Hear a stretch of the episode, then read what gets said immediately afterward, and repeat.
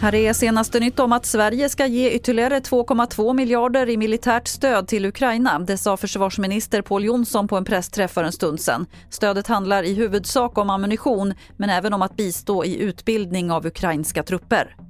Priserna på villor och bostadsrätter i landet låg oförändrade i september jämfört med augusti. Det visar nya siffror från Svensk Mäklarstatistik. Däremot sjönk priserna i Stockholm, Göteborg och Malmö.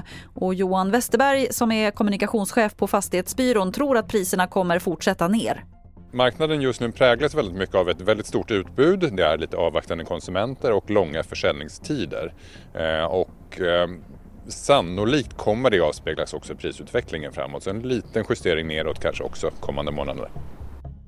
Och idag får vi veta vem som får Nobels fredspris. Några heta kandidater på olika spelsajter är Greta Thunberg och hennes Fridays for Future, kvinnorättsaktivister i Iran och Afghanistan och Världshälsoorganisationen WHO. Beskedet om vem eller vilka den norska Nobelkommittén väljer att ge priset meddelas klockan 11. Fler nyheter hittar du på tv4.se. Jag heter Lotta Wall.